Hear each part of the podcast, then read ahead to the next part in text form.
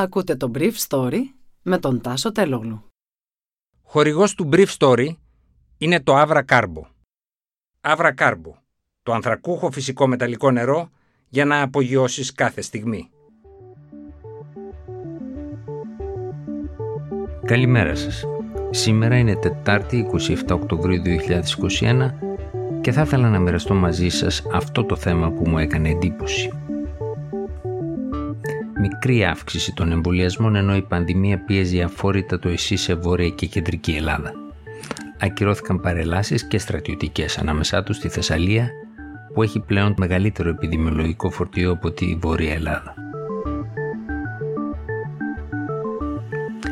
Ενώ οι κυβερνήσεις στην Ευρώπη επιχειρούν να δημιουργήσουν την εικόνα της επιστροφής στην κανονικότητα, ο Παγκόσμιος Οργανισμός Υγείας προειδοποίησε χθες ότι η πανδημία αποτελεί μια κατάσταση έκτακτης ανάγκης διεθνών διαστάσεων ακόμα. Μιλώντας χθες στους υγειονομικούς συντάκτες, ο Μάριος Θεμιστοκλέος, Γενικός Γραμματέας Πρωτοβάθμιας Φροντίδας Υγείας, έδωσε μια είδηση σχετικά με την πορεία των εμβολιασμών που κινούνται με το σταγονόμετρο. Τουλάχιστον, είπε ο κ. Θεμιστοκλέος, από τη δική μας πλευρά, εμείς θα είμαστε ευχαριστημένοι όταν εμβολιάσουμε όσο περισσότερους μπορούμε. Και αυτό το λέω όσο και αν παίρνουμε αργά ραντεβού πρώτης δόσης, γιατί υπάρχει μια επιβράδυνση. Βλέπετε όμως ότι συνεχίζουμε και εξακολουθούμε να παίρνουμε και μάλιστα την τελευταία εβδομάδα υπάρχει μια σχετικά ελαφριά αύξηση των ραντεβού σε σχέση με τις προηγούμενες. Έχουμε πάρει ένα 3% από 60% που είμαστε περίπου πριν από κάποιες μέρες. Συνεχίζουμε όλες τις προσπάθειες. Περισσότερες από 300-320 κινητές μονάδες επιχειρούν σε καθημερινή βάση και αναπτύσσονται όλες οι δράσεις έτσι ώστε να μπορούμε να πείσουμε τους πολίτες που παραμένουν διστακτικοί έχουν κάποιες επιφυλάξεις όσον αφορά το εμβόλιο.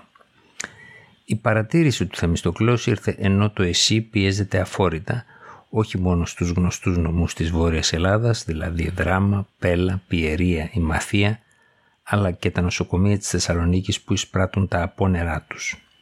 Αναμένεται μάλιστα να δεχθούν ακόμα εντονότερες πιέσεις στα νοσοκομεία της συμπρωτεύουσας τις επόμενες μέρες μετά τις εκδρομικές εξορμήσεις του τετραημέρου που αρχίζει αύριο. Κάτι τέτοιο είχε συμβεί και πέρσι και φέτος παρά τις εξαγγελίες της κυβέρνησης η χρονιά δεν μοιάζει να είναι διαφορετική.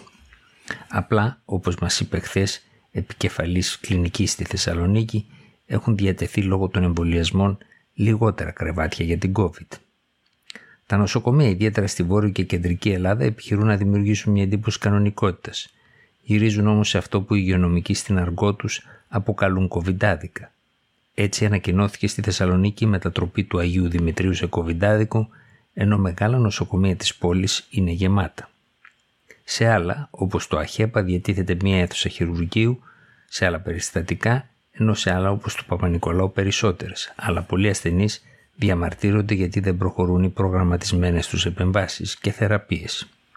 Θα πάμε έτσι ώστε τα Χριστούγεννα προβλέπουν οι περισσότεροι διευθυντές κλινικών, ενώ είναι εξαντλημένοι και λιγότεροι από ό,τι στο προηγούμενο κύμα. Στη δράμα έχουν βγει στη διαθεσιμότητα 100 άτομα επειδή αρνήθηκαν να εμβολιαστούν, στο Βόλο 49.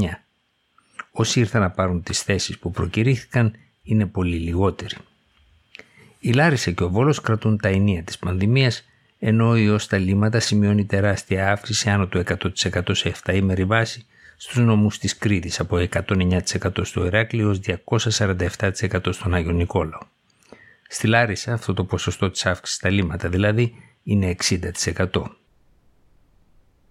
Ο Περιφερειάρχης Θεσσαλίας Κώστας Αγοραστός μου είπε χθες το απόγευμα, όταν μιλήσαμε μαζί στο τηλέφωνο, ότι έπρεπε να αματεώσει τις παρελάσεις για τους μαθητές και τους στρατιωτικούς εν ώψη της επιδημιολογικής κατάστασης στους δύο σημαντικότερους νομούς της Λάρισας και του Βόλου. Σε αυτές τις περιοχές τα νοσοκομεία δέχονται ασθενείς και από άλλες, όπως τα Τρίκαλα. Ήταν το Brief Story για σήμερα, Τετάρτη 27 Οκτωβρίου 2021.